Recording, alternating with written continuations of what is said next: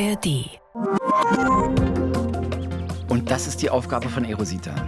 Ja, bislang hatten wir halt so ein paar hunderttausend Röntgenquellen am Himmel gefunden und jetzt nach äh, vier vollständigen Durchmusterungen mit Erosita haben wir etwa drei Millionen Röntgenquellen. Und da können wir wirklich aus dem Vollen schöpfen. Wissenswerte. Ein Podcast von RBB24 Inforadio. Es ist eine noch relativ neue Methode für astronomische Beobachtungen, die Röntgenastronomie. Das ist ein Teilbereich der Astronomie und dabei nutzen Forscher die Röntgenstrahlung, die Himmelsobjekte aussenden. Für diesen Röntgenbereich gibt es mittlerweile eine große Zahl von Weltraumteleskopen. Die Röntgenastronomie, die Durchmusterung des Himmels, das ist jetzt unser Thema. Ich bin Axel Dorloff. Herzlich willkommen zu den Wissenswerten im RBB 24 Inforadio. Bei mir zu Gast ist heute Axel Schwope. Er leitet die Arbeitsgruppe Röntgenastronomie am AIP, Leibniz-Institut für Astrophysik Potsdam und ist außerdem Privatdozent an der Universität Potsdam. Hallo, Herr Schwope. Ja, hallo, schönen guten Tag, Herr Dorloff. Herr Schwope, wenn ich die Internetseite der NASA besuche, der Raumfahrtbehörde der USA, dann finde ich in einer Datenbank einen Asteroiden unter dem Namen 278513 Schwope. Wieso trägt dieser Asteroid Ihren Namen? Die Geschichte müssen Sie uns erzählen. Ja, ist auch wirklich richtig nett. Es ist ein Geschenk. Wie kam es dazu? Es war, glaube ich, 1999. Wir machten einen Tag der offenen Tür bei uns am, äh, draußen in Potsdam-Babelsberg. Und äh, ich war zuständig für das 70 Zentimeter Teleskop, also ein Teleskop mit 70 Zentimeter Öffnung, was ordentlich Licht sammelt schon. Der Hauptgewinn unseres Astro-Quiz war eine Nacht am 70 Zentimeter Teleskop, um zu beobachten, was man halt gerne möchte. Der Hauptgewinner lief irgendwann mit leuchtenden Augen durch, übers Institutsgelände. Wo ist Herr Schwope? Ich habe die Nacht am Teleskop gewonnen. Stellte sich heraus, dieser Hauptgewinner war ein passionierter Amateurastronom. Und er hat dann nicht nur einmal beobachtet, sondern er hat mehr als einmal beobachtet. Ich habe ihm dann handgeschrieben auf unserem Briefbogen eine Dauererlaubnis gegeben, mit bei uns zu beobachten. Er musste sich dann immer vom Pförtner den Schlüssel holen und dieses, diese Erlaubnis vorzeigen. Der gute Mann hat also bei uns beobachtet und dann hat er sich irgendwann selbstständig gemacht. Das heißt, er hat ein Haus gebaut in einem Stadtteil Potsdam-Bornim und auf dem Dach eine Privatsternwarte errichtet. Da wirklich, da wächst aus dem Dach des Hauses eine Teleskopkuppel und da drin steht ein Teleskop. Der Mann ist sehr äh, äh, technoaffin. Das ist wesentlich alles robotisiert und automatisiert. Und er hat dann angefangen zu beobachten, in Zusammenarbeit mit Dienststellen der NASA. Da gibt es Beobachtungsprogramme, die, die verfolgen Kleinplaneten, die vielleicht nur ein, zwei, dreimal gesehen wurden. Und man möchte aber von denen wissen, was für eine Bahn haben sie. Das geht darum zu verstehen, könnten diese Objekte, die da vielleicht ein, zwei, drei, fünfmal gesehen wurden, die Erdbahn kreuzen, könnten sie der Erde gefährlich werden, könnte es zu Zusammenstoßen, Deep Impact, Stichwort kommen. Und da arbeitet die NASA mit Amateurastronomen zusammen. Die geben halt Koordinaten heraus und sagen, bitte helft uns beobachten dieses und jenes Objekt, beobachtet diese und jene Stelle am Himmel und verfolgt dieses und jenes Objekt in seiner Bahn. Und daraus können dann genaue Bahnberechnungen durchgeführt werden und dann weiß man, ah, könnte der Erde mal gefährlich werden oder ist völlig unerheblich, gehört zu den Normal-Asteroiden, die da irgendwo zwischen Mars und Jupiter auch um die Sonne kreisen. Und als er so die Asteroiden verfolgte in Zusammenarbeit mit der NASA, stieß er auf mehrere weitere, die noch nicht vorher beobachtet wurden. Und die Regeln der internationalen Astronomie sind folgende, dass wenn jemand ein solches neues Objekt entdeckt, was sich da bewegt im Asteroidengürtel, dann hat er das Namensvorschlagsrecht. Und so bekam ich irgendwann einen Anruf aus Potsdam von Bernd Tinius, Axel, ich habe mir überlegt, ich habe einen neuen Asteroiden und den möchte ich, dem möchte ich deinen Namen geben. Bernd, kannst du doch nicht machen. Du musst den, deine Frau. Ja, mein Observatorium heißt schon Ina Stars. Das ist der Name seiner Frau. Nee, als nächstes hat er noch einen für Potsdam-Bornheim, seinen Stadtteil gehabt. Und dann hat er einen für mich gehabt. Den hat er vorgeschlagen und der wurde akzeptiert. Und so kam es, dass dann 278513 den Beinamen Schwope trägt. Die NASA, das haben Sie jetzt erzählt, die setzt ja ganz bewusst auf die Zusammenarbeit mit diesen Amateurastronomen. Äh, Sie machen das auch. Warum? Ja, weil Amateurastronomen Beobachtungsmöglichkeiten haben, die wir zum Teil nicht haben. Amateurastronomen haben häufig ein eigenes Teleskop. Sie haben häufig leistungsfähige Detektoren hinten dran. Und sie haben aber insbesondere quasi unendlich viel Beobachtungszeit an ihrem eigenen Teleskop. Und das ist ein riesiger Schatz. Natürlich die Profis, die gehen nach Chile oder die nutzen Weltraumteleskope und können damit dann äh, sehr feine oder sehr präzise Messungen durchführen. Aber Messzeit an einem Weltraumteleskop oder an einem Teleskop in Chile oder in Spanien ist extrem knapp. Eine extrem wertvolle Ressource. Man ist schon immer froh und man denkt schon, man hat einen Jackpot, wenn man mal drei Nächte am Stück an einem Teleskop bekommt. Drei Nächte. Dafür muss man ein Jahr vorher die Zeit beantragen, dann bekommt man sie und wenn man Pech hat, sitzt man im Regen und man fährt mit Lernen nach Hause. Ein Amateurastronom hat in diesem Sinne keine Probleme. Regnet es heute und regnet es morgen? Kein Problem. Ich beobachte nächste Woche. Sind ihre eigenen Herren.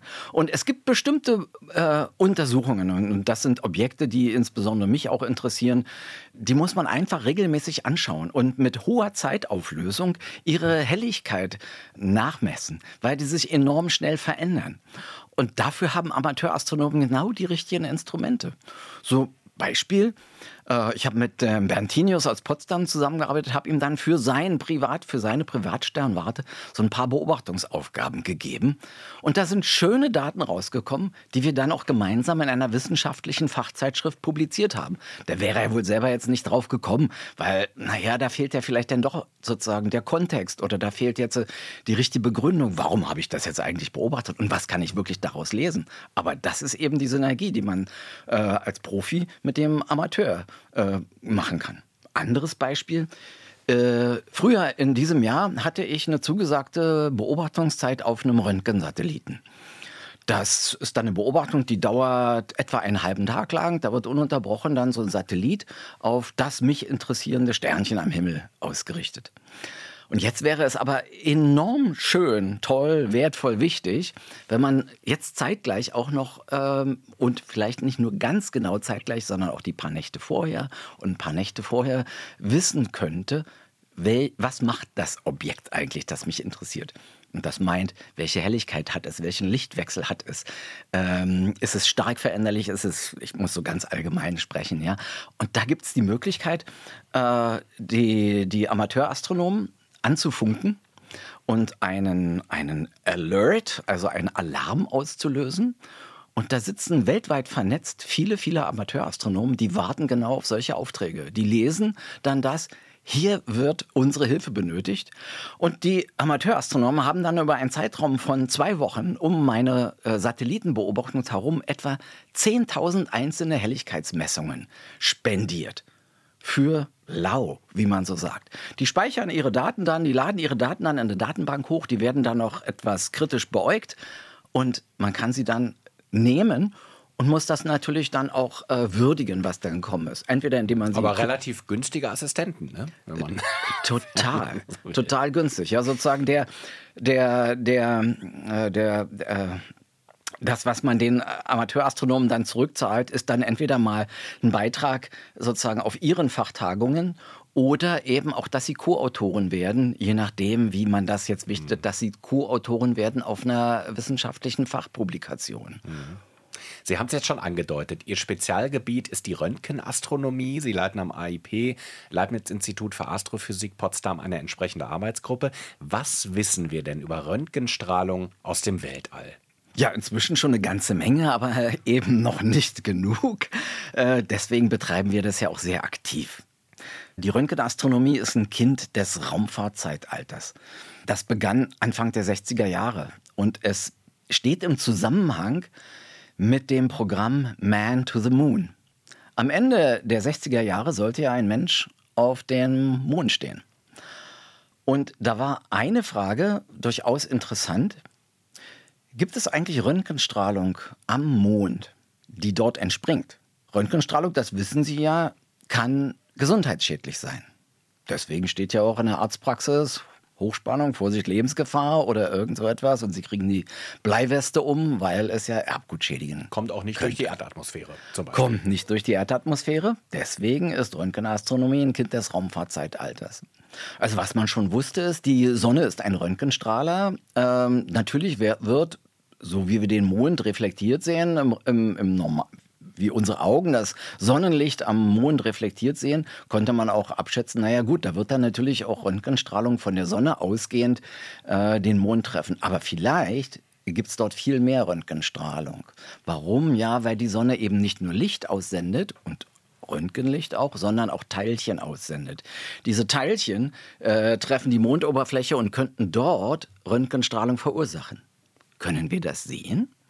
Also startete man eine, ein Raketenexperiment. Das war noch kein, kein Satellit, wo man sehr hohe Höhen erreichen muss, sondern nur eine quasi wie, wie eine Wurfparabel, also so wie ein Katapult. Okay, es war schon mit einer Rakete, also abgeschossen und fällt gleich wieder auf die Erde zurück. Gar keine Erdumdrehung. Man hatte sechs Minuten Messzeit, um nach Röntgenstrahlung vom Mond zu suchen.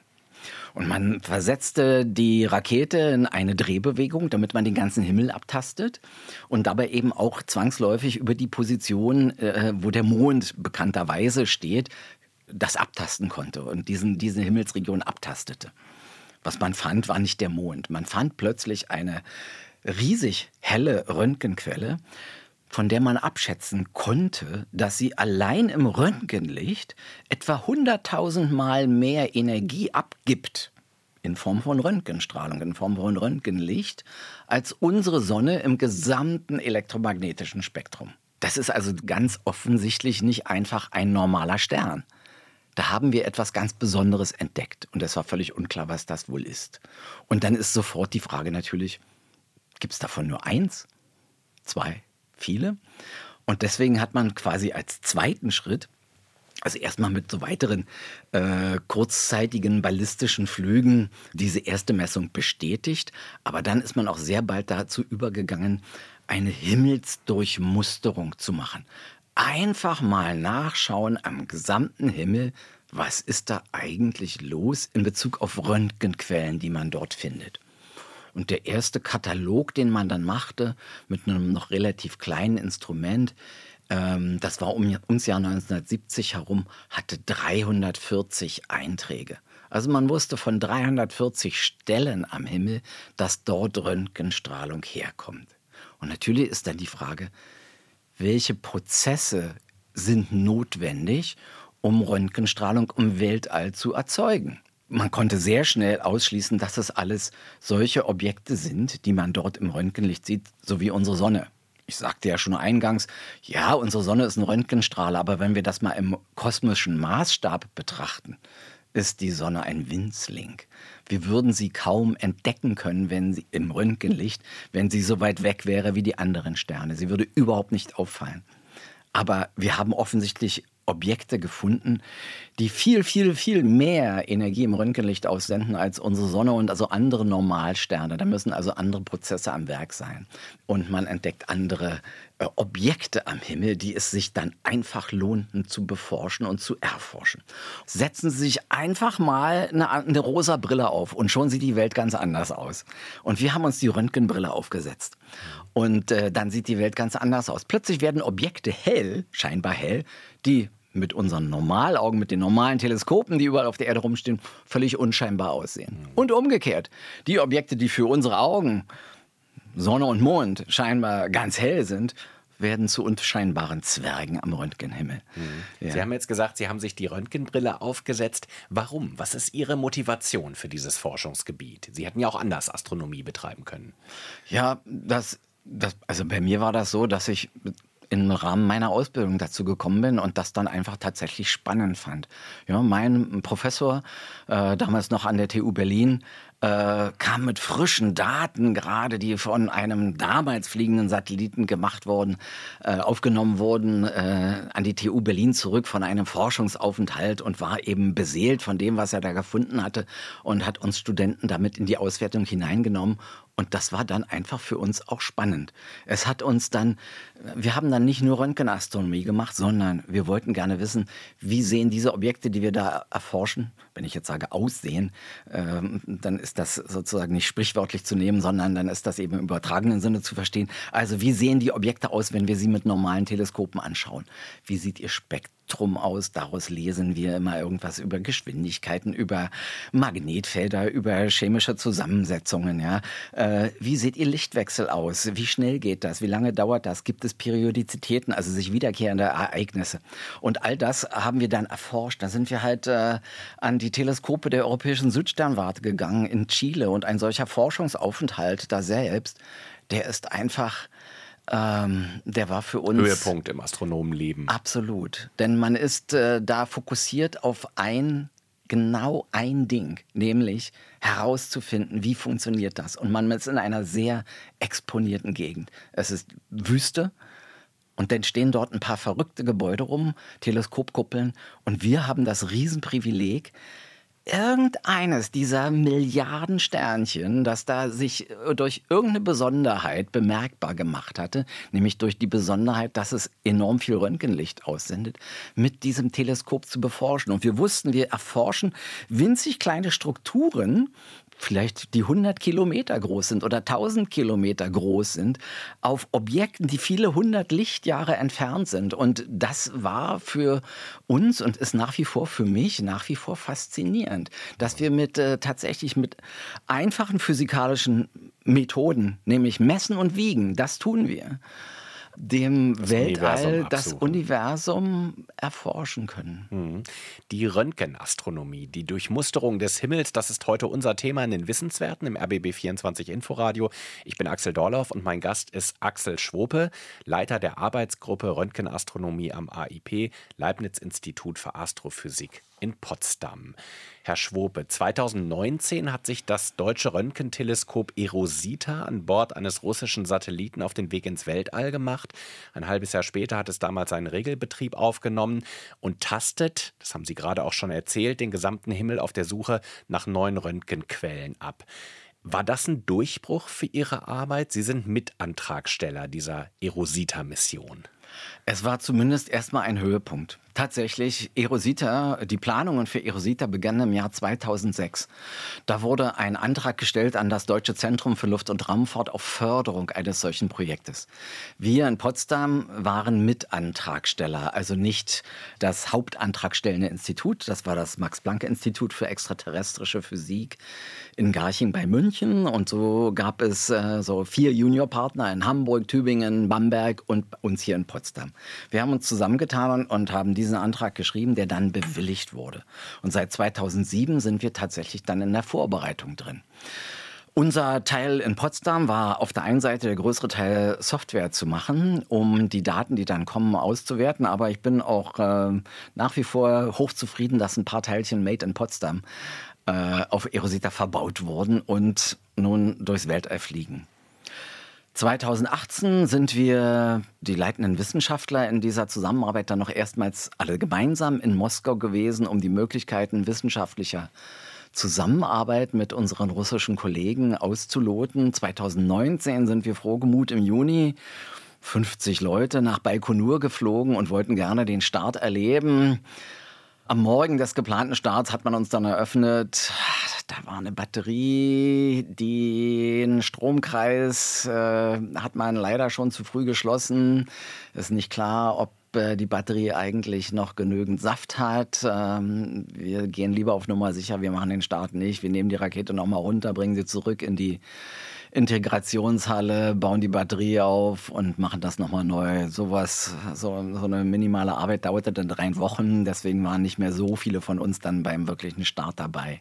Aber allein das äh, dort sein, das Stehen vor der Rakete, wo wir wussten, an der Spitze dieser Rakete ist unser Instrument, ähm, 20 Meter entfernt, äh, war fantastisch.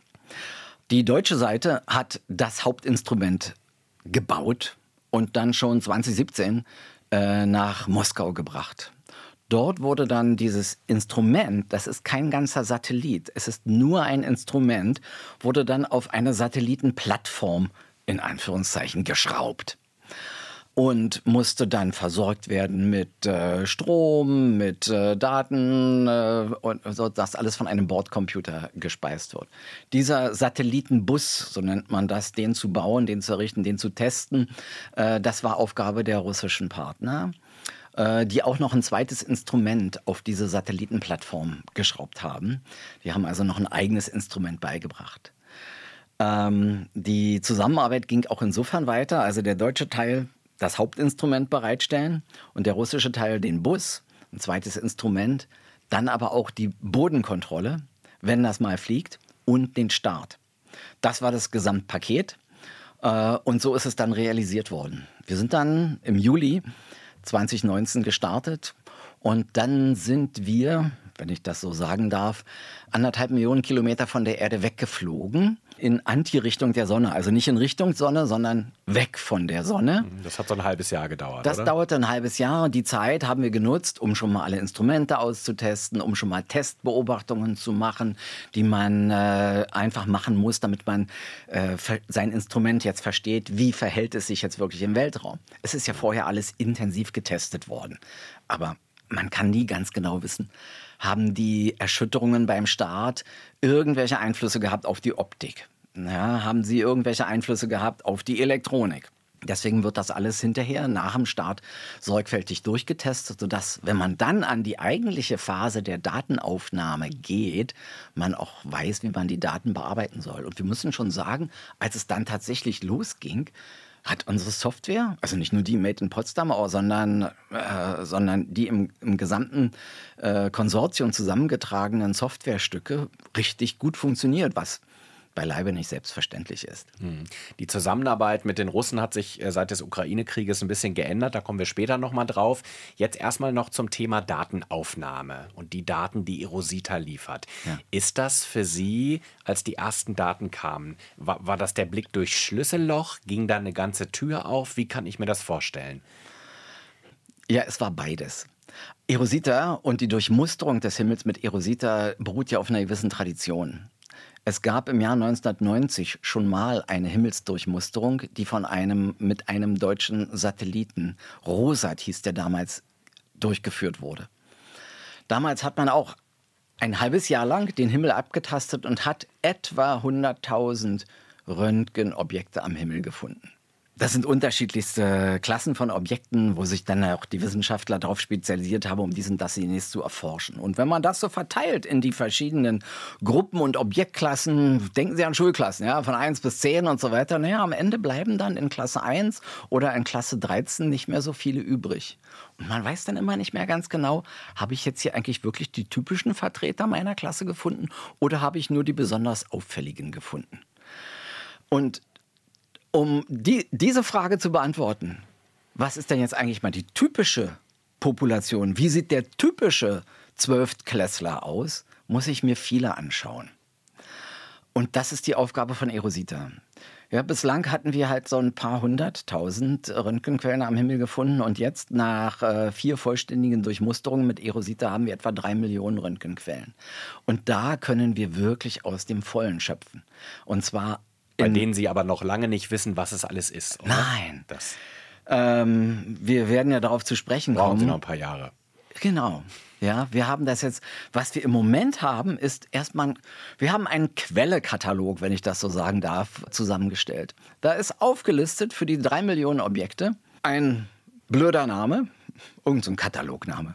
Die Stelle am Himmel mit zwei Koordinaten, wo das Objekt gefunden wurde, der Zeitpunkt, wann es dort gefunden wurde und die Helligkeit. Und dann noch viele, viele, viele weitere äh, Eigenschaften, die man meint, daraus ablesen zu können aus den zum Teil dürren Daten, die man hat, die jetzt aber untereinander gelistet sind.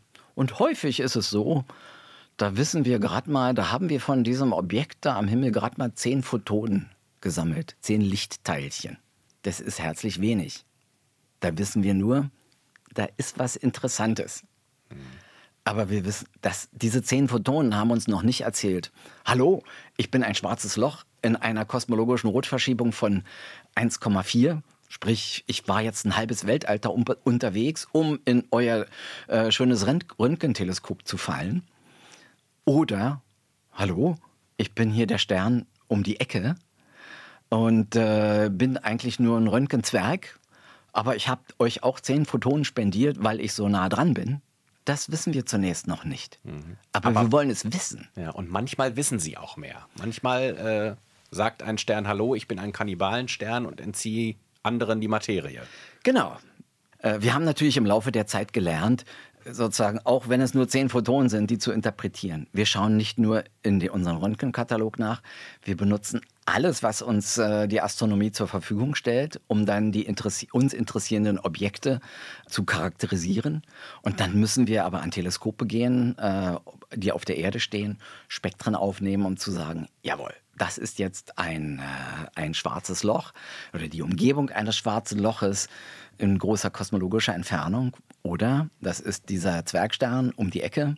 Oder es ist einer meiner Kannibalensterne, die, die mich besonders interessieren, von denen ich gerne auch wissen möchte, wie viel gibt es denn da eigentlich? Können Sie noch ein bisschen erzählen, was diese Kannibalensterne eigentlich machen oder was das Besondere an ihnen ist? Ja, gerne. Das mache ich ausgesprochen gerne.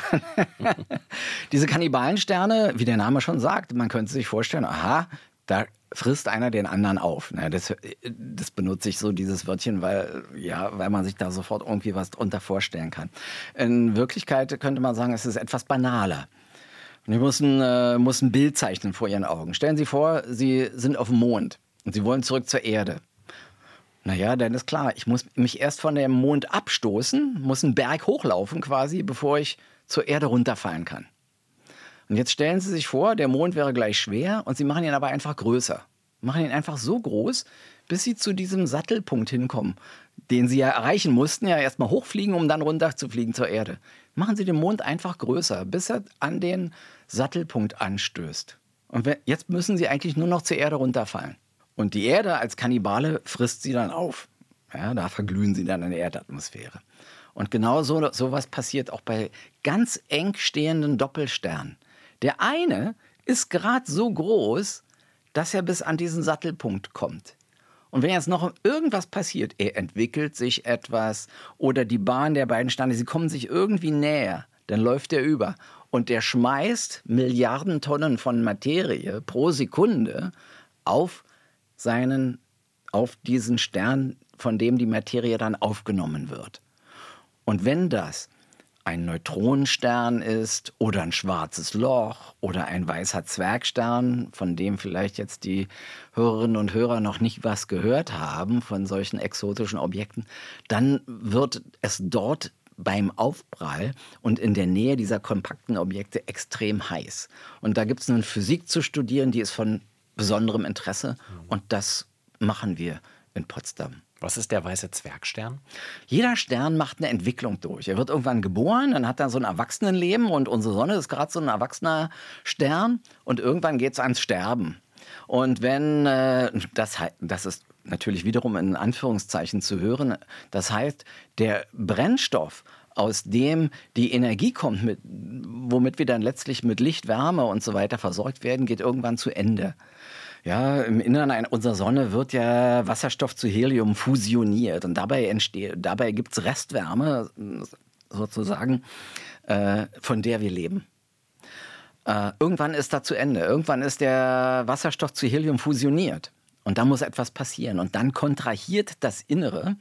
Es wird extrem dicht und die äußeren Hüllen werden abgestoßen. Und was dann übrig bleibt, ist etwa so schwer wie der Ausgangsstern, wie unsere Sonne aber nur von der Größe unserer Erde.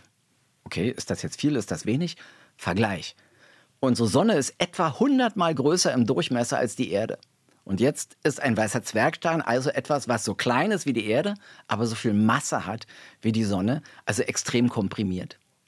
Das ist, äh, wenn die älter werden, das ist eigentlich, also wenn die noch ein bisschen weiter komprimieren, das ist ein riesig großer, so groß wie die Erde, Diamant. Das ist nämlich am Wesen, da passiert noch weiter, da wird nämlich nicht nur Wasserstoff zu, äh, zu Helium fusioniert, später wird dann auch äh, Stickstoff da gebacken, fusioniert und dann ist das ein Stickstoffkern. Es ist da ein riesig großer Diamant, 6000 Kilometer groß. Mhm. Aber der nächste ist nur ein paar, ist etliche zehn Lichtjahre entfernt, wir können da nicht schürfen. Mhm. Aber Sie können sie beobachten durch Erosita. Wir können sie finden mit Erosita und wir beobachten sie dann hinterher nach allen Regeln der Kunst. Mhm. Ich habe die Zusammenarbeit mit den, mit den russischen Wissenschaftlern gerade schon angesprochen. Es gibt jetzt seit knapp zwei Jahren, seit dem äh, russischen Angriff auf die Ukraine, keine neuen Daten mehr von, von Erosita. Ähm, die Mission ist im sogenannten sicheren Betriebsmodus, so haben Sie das, glaube ich, genannt. Ist da wirklich alles zum Erliegen gekommen oder wie kann ich mir das vorstellen? Ja, alles. Punkt. Am 26. Februar, also zwei Tage nach dem Einmarsch, gab es die sehr starke Empfehlung von zehn führenden Wissenschaftsorganisationen, vom BMBF, auch von der Max-Planck-Hauptverwaltung, alle, wirklich alle Ko Kooperationen mit Russland auf Eis zu legen. Und das führte dann unmittelbar zwei Tage nach Beginn des Krieges dazu, dass die Kameras auf Erosita abgeschaltet wurden. Es gab einen Test vor einem Jahr im Dezember, um zu sehen, ob eigentlich im Prinzip alles noch funktioniert. Man konnte die Kameras wieder in Betrieb nehmen.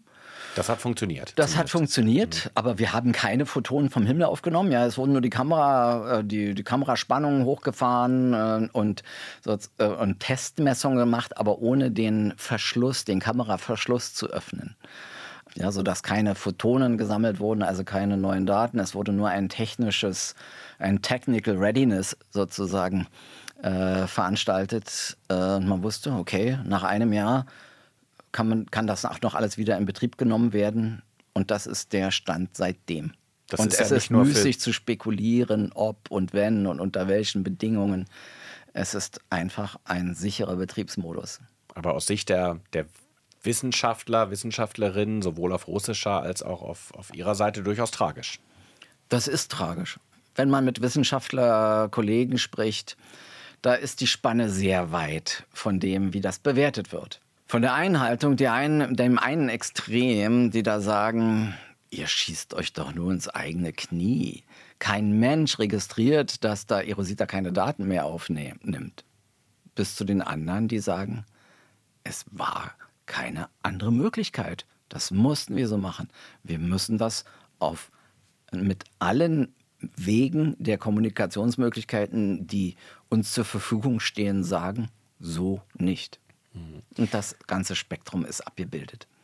Sie haben aber auf der anderen Seite noch einen riesigen Datenfundus, der ja noch gar nicht vollständig bearbeitet ist. Für wie, viel, wie viele Jahre brauchen Sie denn noch, um das überhaupt abzuarbeiten? Also wir haben ja, das, das konnte ich schon erklären, einen riesigen Röntgenkatalog erstellt. Und wir möchten von idealerweise von den ganzen Kameraden dort in dieser Liste wissen, was seid ihr eigentlich? Warum wird dort Röntgenstrahlung ausgesendet und was erzählt ihr uns über die kosmische Geschichte? Und dazu müssen wir jetzt ein umfangreiches äh, Folgebeobachtungsprogramm starten. Und das geht mit massiver Spektroskopie. Das heißt, wir wollen, was wir machen. Wir wissen, an dieser Stelle des Himmels ist Röntgenstrahlung, aber wir wissen immer nicht ganz genau die Position. Da gibt es nur so einen kleinen Röntgenfehlerkreis. Dann schauen wir auf, auf den empfindlichsten Aufnahmen mit Normalteleskopen aufgenommen. Gibt es dort eigentlich andere Sterne oder andere Objekte? Welches ist wohl das wahrscheinlichste Gegenstück zur Röntgenquelle? Da haben wir mittlerweile ganz gut funktionierende Verfahren entwickelt, welches wir nehmen sollten. Und dann, dann wollen wir für, für viele Hunderttausende dieser Objekte tatsächlich wissen, was seid ihr? Wir brauchen Spektren. Da gehen wir und mittlerweile gibt es große spektroskopische Durchmusterungsprogramme, die machen alle 20 Minuten 1000 Spektren. Das sind genau dafür ausgerichtete und entwickelte Teleskope. Spektren, Spektren, Spektren. Die erzählen uns dann, hallo, ich bin ein Galaxienhaufen in einer Entfernung von 5 Millionen Lichtjahren. Ja, das ist der Grund, ja, das heiße Gas, das in, in, in einem Galaxienhaufen dafür, dass wir da Röntgenstrahlung gefunden haben. Und das nächste Spektrum erzählt uns: Hallo, ich bin eine, die Umgebung eines schwarzen Loches in einer Entfernung von äh, von 5 Gigaparsec. Entschuldigung, ist jetzt Jargon, astronomischer Fachjargon. Nein, das verstehen alle. Ja, soll heißen weit weg. Oder, hallo, ich bin der Stern um die Ecke. Und wenn wir es von vielen wissen, dann wissen wir, dann können wir daraus Schlussfolgern, wie haben sich diese Röntgenquellen eigentlich entwickelt? Warum sind die in der zehnten Klasse so röntgenaktiv, während die in der siebten Klasse so röntgeninaktiv sind? Also um jetzt dieses Bildchen wieder zu gebrauchen. Ja, wir können aus dem räumlichen Nebeneinander auf das zeitliche Nacheinander schließen. Mhm. Und das wird, ja, wie lange dauert das, bis wir da durch sind? Diese spektroskopischen Folgebeobachtungsprogramme sind auf die nächsten fünf Jahre angelegt. Mhm. Und eins hat jetzt gerade begonnen, ein anderes wird im Frühjahr 25 beginnen, sprich vor vor 2030 sind wir nicht fertig. Das heißt, Sie haben noch einiges zu tun. Was möchten Sie denn auch mit diesen Daten von Erosita, die Sie jetzt noch haben, was möchten Sie im Jahr 2024 als Röntgenastronom entdecken? Haben Sie sich was vorgenommen? Haben Sie irgendwie einen, einen Traum, ein Ziel? ein Meilenstein für uns alle ist, wo wir im Moment alle gerade darauf hinarbeiten. Das ist aber noch keine Entdeckung, muss ich sagen. Wir, wir bereiten uns vor äh, darauf, dass wir unsere Daten tatsächlich alle publizieren. Und das wird Ende Januar passieren.